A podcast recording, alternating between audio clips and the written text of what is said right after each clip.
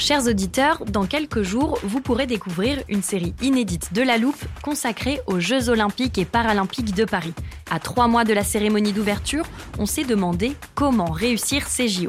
Les transports sont-ils prêts à affronter les milliers de touristes? Le dispositif de sécurité est-il suffisant? L'enthousiasme sera-t-il finalement au rendez-vous?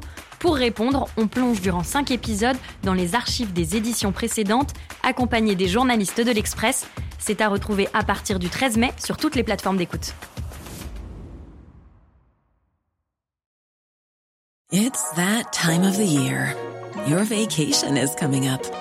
You can already hear the beach waves, feel the warm breeze, relax, and think about work. You really, really want it all to work out while you're away. Monday.com gives you and the team that peace of mind. When all work is on one platform and everyone's in sync, things just flow wherever you are. Tap the banner to go to Monday.com.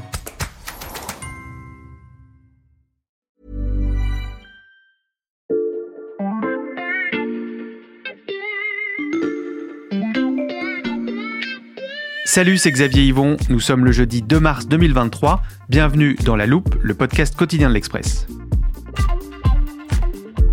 Alors que la guerre en Ukraine vient d'entrer dans sa deuxième année, nous vous proposons cette semaine une sélection d'épisodes pour comprendre à quel point ce conflit a profondément changé le monde en un an. Aujourd'hui, direction les États-Unis, avec un épisode diffusé une première fois le 8 décembre 2022. Pour commencer ce podcast, je suis allé chercher un extrait d'un épisode auquel je repense régulièrement. Quatre mois après l'invasion russe, avec le spécialiste des questions militaires Johan Michel, on se demandait si l'Ukraine pouvait gagner la guerre. Ça veut dire quoi exactement gagner la guerre dans ce cas précis? Parce que euh, c'est euh, l'Ukraine reprend la totalité du Donbass, puis euh, la Crimée, elle rentre à Moscou, ou est-ce que gagner la guerre, c'est faire en sorte qu'elle s'arrête maintenant? Et Johan Michel ajoutait également cette petite phrase, c'est celle qui m'intéresse aujourd'hui. On analyse une victoire non pas aux prises, mais au but de guerre. On analyse une victoire non pas aux prises, mais au but de guerre. Alors, je sais, le conflit n'est pas terminé, rassurez-vous, je ne divague pas, mais il y a déjà un grand gagnant de la guerre en Ukraine qui a atteint tous ses objectifs sans avoir eu besoin d'envoyer le moindre soldat sur le front. Ce n'est donc ni l'Ukraine ni la Russie. Le nom de ce gagnant, les États-Unis. Depuis le début de l'invasion de l'Ukraine, ils ont obtenu de nombreuses victoires, économiques comme diplomatiques, directement grâce au conflit ou de manière plus détournée. Dans cet épisode, on passe donc à la loupe le butin de guerre américain. Et pour analyser ces succès américains, j'accueille Béatrice Mathieu, grand reporter à l'Express. Salut Béatrice. Salut Xavier. Je le disais en introduction, Béatrice, ça peut être surprenant de parler de gagnants alors que la guerre en Ukraine n'est pas terminée. Oui, pourtant ils sont nombreux, hein, ces gagnants, à profiter mmh. euh, de la guerre. Alors, on pourrait citer par exemple hein, les pays du Golfe qui sont devenus incontournables hein, pour fournir euh, bah, des hydrocarbures et notamment euh, du pétrole mmh. à l'Europe. mais il n'y a pas que des pays, il y a aussi des traders dans les milieux du pétrole, dans les céréales. Il y a aussi ceux qui fabriquent les barges pour regazéifier et liquéfier le gaz. Mmh. ces entreprises, elles sont aussi très très gagnantes. Mais il y a un vrai gagnant, comme tu le disais au début, ben, c'est l'Amérique. En fait, la guerre en Ukraine, elle a permis la consolidation de l'hégémonie américaine sur le monde occidental. Mhm. Et donc, ils ont gagné sur le plan géostratégique, évidemment, mais aussi économique, sans qu'un seul GI euh, n'ait eu besoin de fouler le sol ukrainien. Et c'est donc sur les États-Unis qu'on va se concentrer aujourd'hui. Je te propose qu'on rédige ensemble la liste des objectifs qu'ils ont pu atteindre grâce à cette guerre. Tu vois, j'ai installé un petit tableau dans le studio, donc je te laisse prendre un feutre et écrire le premier, Béatrice. Alors, bon, là, c'est évident. On en a parlé hein, depuis le début euh, de l'invasion en mhm. février, et encore plus euh, maintenant qu'il fait froid. Euh, bah, c'est quoi? L'énergie. Bah voilà, c'est l'énergie. Alors, j'écris énergie. Alors ça, euh, c'était une promesse de Biden. Hein. Mhm. Dès le début euh, du mois de mars 2022, euh, il disait 15 milliards de mètres cubes supplémentaires de gaz naturel liquéfié devraient être fournis au marché européen cette année.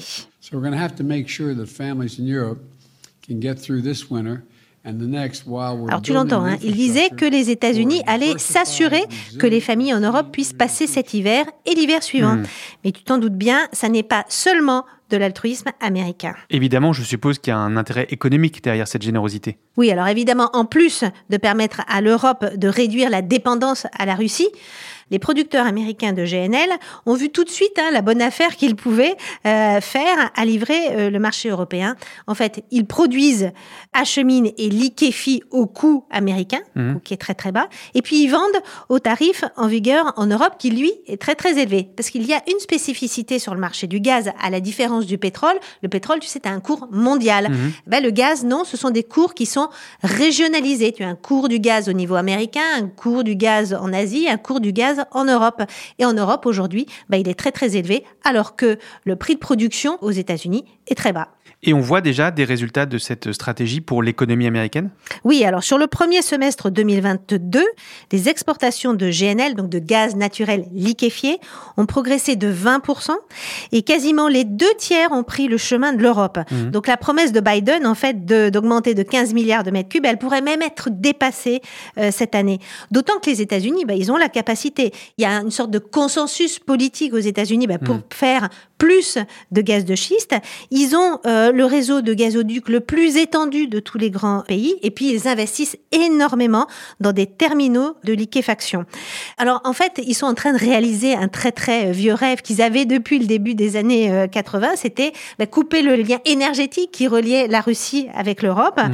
Ils avaient fait énormément de pression au début des années 80 quand il y avait eu le- les- la première construction euh, des gazoducs euh, Nord Stream 1. Et puis ils avaient recommencé avec Nord Stream 2 en mettant en place ou en menaçant de sanctions en fait les entreprises européennes qui participaient à, à ce projet. Ben, pour eux, la guerre en Ukraine, c'est un peu un cadeau du ciel. Un cadeau du ciel pour les Américains, mais beaucoup moins donc pour les Européens, Béatrice. Bah oui, parce que l'Europe, en pleine crise existentielle hein, sur son modèle énergétique, pour elle, la question est simple. Est-ce qu'elle passe d'une dépendance russe à une dépendance américaine? Et ça, c'est la vraie question. On a donc rempli la première ligne de notre liste de gains américains. J'en rajoute une tout de suite, hein, euh, Xavier, parce que l'énergie, c'est une conséquence directe Mhm. de la guerre. Mais il y en a aussi une indirecte, c'est celle de la compétitivité. La compétitivité, c'est-à-dire? Ben, elle tient en deux mots, la compétitivité. C'est America First. l'Amérique d'abord. Voilà, c'est ça. Alors, il n'y a pas vraiment eu de changement de ligne hein, entre Biden et Trump. Mhm. Euh, pour eux, euh, il y a une priorité, c'est la réindustrialisation de l'Amérique. Alors, avec le choc qui balaie l'Europe, en fait, il y a des pans entiers des activités qui se faisaient aujourd'hui qui ne sont plus rentables parce que euh, l'énergie coûte très très cher Mhm. en Europe. Euh, et donc, il y a des entreprises eh ben, qui pourraient être tentées, en fait, soit d'investir beaucoup plus aux États-Unis, soit tout simplement de délocaliser certaines activités directement aux États-Unis. Des entreprises qui décideraient d'aller s'implanter aux États-Unis, c'est le monde à l'envers, Béatrice. Bah oui, alors pendant des décennies, hein, c'est le prix de la main-d'œuvre qui a dessiné la carte de la mondialisation. Mm. Les grandes multinationales s'installaient là où le coût de production, le coût de la main-d'œuvre était euh, le moins cher. Maintenant, dans de nombreux secteurs industriels, ce sont les tarifs du gaz et de l'électricité, donc les prix de l'énergie, qui Mhm. sont scrutés vraiment à la loupe. Et avec cette grille de lecture, bah évidemment, l'Amérique fait figure d'Eldorado. Elle a du gaz de schiste, hein, je te l'ai Mhm. dit, euh, ne plus savoir euh, qu'en faire. Et donc, ça, cet avantage compétitif, eh ben, il est durable parce qu'aujourd'hui, on peut dire que grosso modo, le prix du gaz va être durablement deux à trois fois moins cher aux États-Unis qu'en Europe. Et alors, j'en rajoute une couche, c'est que Joe Biden, cet été, il a abattu une carte maîtresse. Ah ça, je crois savoir ce que c'est. Euh, Françoise Coste, notre spécialiste préférée des États-Unis à la loupe, en a parlé dans un épisode il y a quelques semaines. L'Inflation Reduction Act, c'est Voilà, ça? IRA. C'est un vaste plan, et alors là, tu vas en entendre parler pendant euh, des mois et des Mhm. mois. C'est un vaste plan pour limiter le choc inflationniste et accélérer la décarbonation de l'économie américaine. Alors, on pourrait se dire, bah, on est content parce que pour nous, les Européens, pendant très longtemps, on a dit, bah, les Américains, ils font pas grand chose hein, pour décarboner, euh, pour être plus verts. Et puis alors là, ils ont fait, ils font euh, quelque chose de très très fort, mais là, nous, on n'est pas content parce qu'on risque d'être les dindons de la farce. Mhm. Je vais te donner un exemple. hein. L'IRA, c'est très très vaste, mais juste un exemple. Ce plan prévoit une subvention de 7500 dollars à l'achat d'un véhicule électrique. Alors nous aussi, on fait ça. hein. Mhm. Mais eux, ils ont une petite condition supplémentaire. C'est à condition que ce véhicule électrique soit assemblé aux États-Unis Mhm. et que la batterie contienne 40% de minerais extraits localement. Alors pour les constructeurs européens, hein, c'est un risque de forte distorsion de concurrence et un véritable appel du pied à construire leur voiture électrique, non pas en Europe, mais aux États-Unis. Donc ça, ça a été au cœur des discussions entre Macron et Biden la semaine dernière, quand le président français a été en visite d'État aux États-Unis. Mais surtout les choix faits, en particulier l'Inflation Reduction Act ou le CHIPS Act, sont des choix qui vont fragmenter l'Occident. Et tu as des exemples d'entreprises qui risquent de partir s'installer aux États-Unis pour ces raisons? Ben, tu en as une, hein, une entreprise suédoise hein, de batteries euh, électriques, euh, Northvolt, qui a mhm. dit que euh, bah, ils allaient plutôt investir aux États-Unis. Tu as BASF, hein, qui est le géant de la chimie allemand, qui a dit qu'il réfléchissait aussi à investir là-bas. Et puis, tu as des États comme l'Oklahoma qui font mhm. des, des, tentatives de séduction incroyables, notamment en Allemagne, et qui avançant le prix de l'énergie, mais aussi le coût de la main-d'œuvre qui était, qui était assez bas. Et on sait que des entreprises comme Lufthansa ou Siemens seraient prêtes à investir euh, là-bas. Donc c'est autant d'investissements qui ne se feront pas en Europe. On note que l'Europe est donc perdante face à la stratégie énergétique des États-Unis. On va continuer à lister ces objectifs américains atteints grâce à la guerre en Ukraine, et le prochain se joue directement sur le front.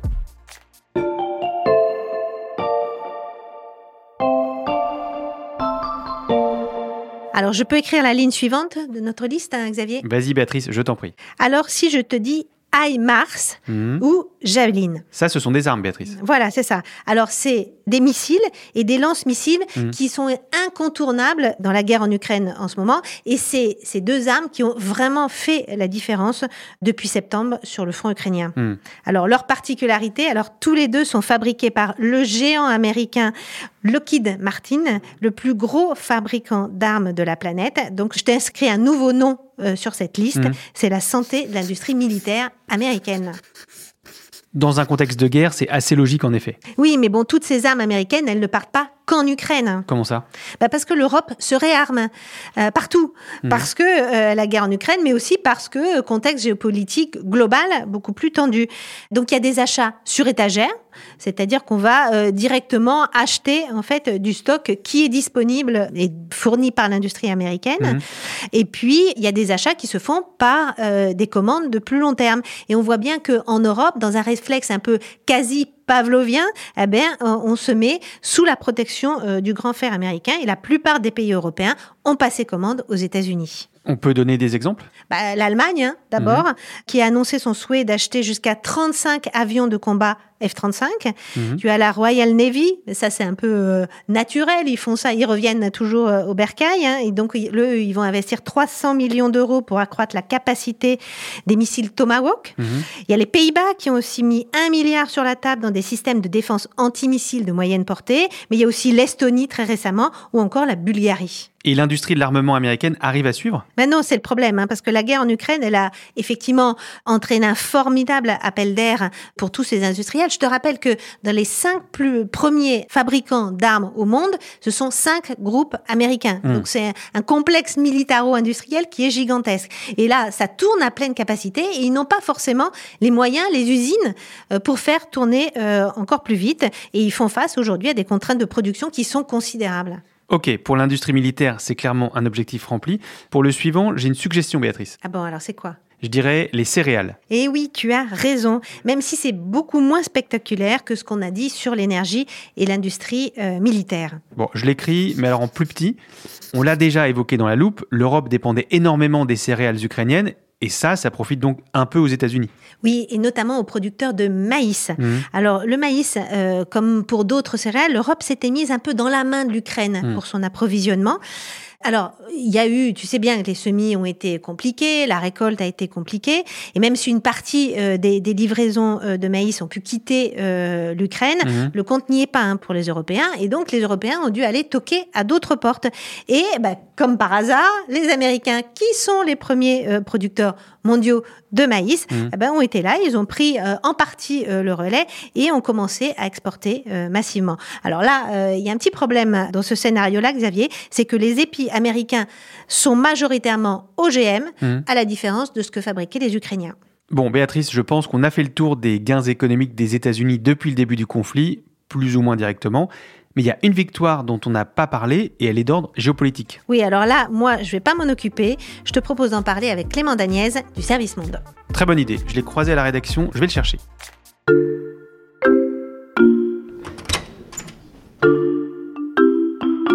Installe-toi Clément.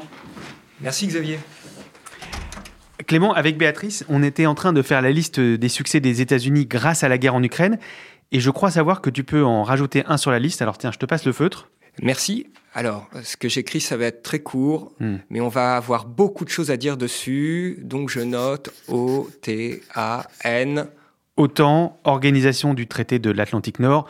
Euh, Clément, on a déjà expliqué dans des épisodes précédents à quel point l'OTAN avait resserré les rangs avec l'invasion de l'Ukraine. Oui, je pense que tu t'en souviens, Xavier. Emmanuel Macron avait dit que l'organisation était en état de mort cérébrale. C'était ces mots. Et euh, la guerre en Ukraine a réveillé clairement euh, l'OTAN en Europe à un moment où on se posait quand même des questions. Hmm. Et c'est à travers l'OTAN, aujourd'hui, que passe bon nombre de discussions entre alliés pour soutenir l'Ukraine et en particulier la coordination des livraisons de matériel militaire. Hmm. Tout ça, mécaniquement, ça a renforcé le leadership américain en Europe à travers l'OTAN. Et à quoi on voit ce renforcement de cette influence américaine en Europe, Clément? Alors déjà, un truc très concret, c'est le nombre de soldats américains. Il est repassé ce nombre au-dessus des 100 000. C'était plus arrivé depuis 2005, sachant, je le rappelle, que leur nombre a diminué par palier depuis la fin de la guerre froide. Hmm. Cela aussi, ça permet de montrer aux alliés de l'OTAN qu'ils peuvent continuer à compter sur l'Amérique au moment où la menace russe se fait plus forte que jamais. On a parlé des armes avec Béatrice. Là aussi, les États-Unis jouent un rôle important depuis le début de la guerre en Ukraine. Oui, ce rôle, il est essentiel. Si l'Ukraine tient, aujourd'hui, le choc, c'est grâce aux armes américaines. Hmm. L'implication militaire des États-Unis dans cette guerre, elle pèse très lourd. Au sein de l'Alliance, par exemple, c'est plus de 2,5 milliards d'euros d'armes qui ont déjà été fournis par le Pentagone à Kiev. Et les promesses de livraison, elles, s'élèvent à plus de 15 milliards de dollars. Cela s'explique aussi par les moyens américains et le fait que Washington dépense pour sa défense deux à trois fois plus que tous ses alliés combinés.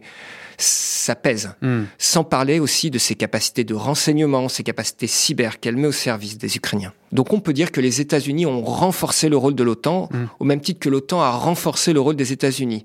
En revanche, les États-Unis n'ont pas cannibalisé ou profité de l'OTAN. Mais on peut imaginer quand même qu'ils ont un autre objectif en tête. Et quel objectif? Alors, comme prix de leur implication en Europe, les États-Unis, à l'avenir, pourraient réclamer à leurs alliés européens qu'ils s'engagent un peu plus à leur côté en Asie face à Pékin.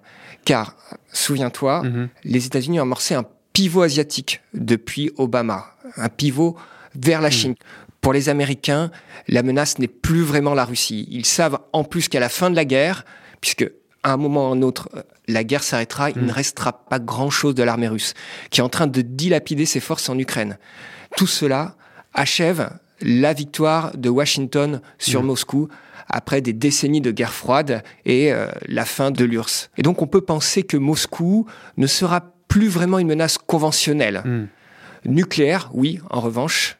À l'inverse, évidemment, euh, de la Chine, qui ne cesse de monter en puissance militairement, notamment avec sa marine. Hmm.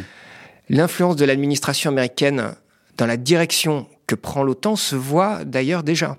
La Chine est mentionnée pour la première fois dans le concept stratégique de l'organisation. Le document considère que le régime chinois pose, je cite, des défis systémiques. J'ai une dernière interrogation, Clément. Euh, comme pour l'énergie et l'industrie de l'armement, ce regain d'influence américaine se fait au détriment de l'Europe. Alors l'Europe avait réussi à jouer solidaire pendant le Covid. Hmm.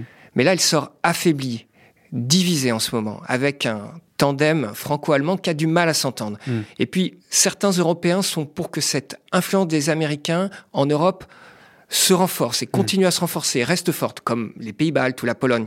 Et ce n'est pas le cas de tous. Énergie, compétitivité, industrie de l'armement et même donc diplomatie. Notre liste est terminée. Merci à tous les deux de m'avoir aidé à expliquer pourquoi les Américains sont déjà les grands gagnants de la guerre en Ukraine. Merci. À bientôt, Xavier. Béatrice Mathieu, grand reporter à l'Express, et Clément Daniez, journaliste au service Monde. Tous les articles de ce dossier sur les gagnants de la guerre en Ukraine sont à retrouver sur l'express.fr. Vous pouvez vous y abonner pour 1 euro le premier mois. Pensez également à suivre La Loupe pour ne rater aucun épisode avant les fêtes de fin d'année. Vous pouvez vous abonner sur votre plateforme d'écoute préférée, par exemple Deezer, Apple Podcast ou Castbox. C'est là aussi que vous pouvez nous laisser des étoiles si ça vous a plu et des commentaires. N'hésitez pas à nous écrire aussi à laloupe at l'express.fr. Cet épisode a été écrit et monté par Charlotte Barris et réalisé par Jules Cro. Retrouvez-nous demain pour passer un nouveau sujet à la loupe.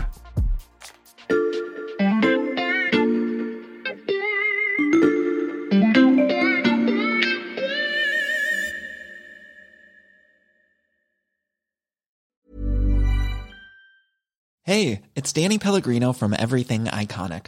Ready to upgrade your style game without blowing your budget? Check out Quince. They've got all the good stuff shirts and polos, activewear, and fine leather goods, all at 50 to 80% less than other high end brands. And the best part? They're all about safe, ethical, and responsible manufacturing. Get that luxury vibe without the luxury price tag. Hit up quince.com slash upgrade for free shipping and 365 day returns on your next order. That's quince.com slash upgrade.